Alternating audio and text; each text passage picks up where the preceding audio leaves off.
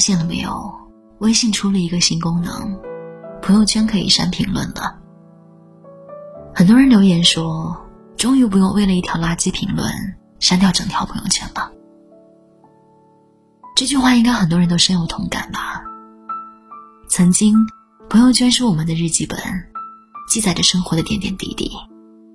但是现在呢，朋友圈很像是一个大型钢筋聚集地，给对方一个支点，它能杠起整个地球。明明是你自己的地盘，却随时有人来指指点点，真的很讨厌。前段时间高考成绩出来，一位阿姨的女儿被某重点大学录取了，阿姨很开心，发了一个朋友圈。结果有个亲戚在下面留言说，哎呦，还以为考上清华北大了呢。真的很招人烦吧。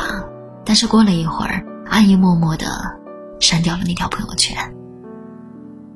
其实那个亲戚就是典型的见不得人好，别人家夫妻关系好，他说腻歪恶心；关系不好，他说人家一脸口腹相；别人家孩子赚得多，他就会说不知道正经不正经呢；赚得少呢，就说从来就看出来没有本事。有时候他也会说他是刀子嘴豆腐心，但实际上是刀子就戳肉，豆腐可没有那么大杀伤力。同样的人也经常在朋友圈里发自拍说你 P 图，发旅行说你炫富，晒娃 diss 你充满妈味儿，说说委屈被吃矫情。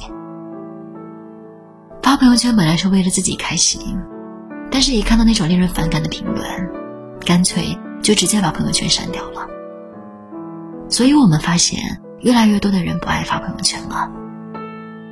编辑时候的再三意义、小心思索，被笑求生欲满分，背后却全是无可奈何。在这人世间，本就是个人下雪，个人有个人的隐晦与皎洁，悲欢是不相同，但也大可不必恶意攻击。可以不爱，至少尊重。给别人留空间，也是给自己留余地。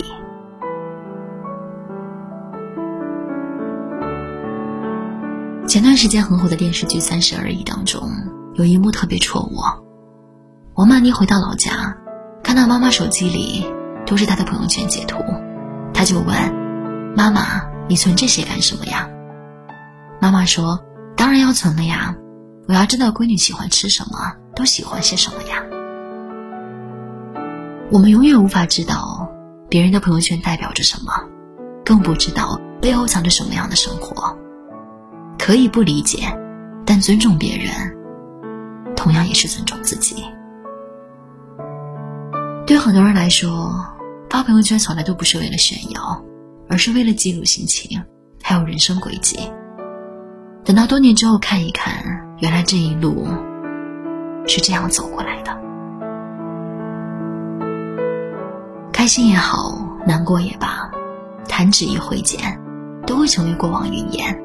但因为记录，我知道我曾认真的生活着。人最擅长的事情其实就是遗忘，但是还有朋友圈可以帮我们记录。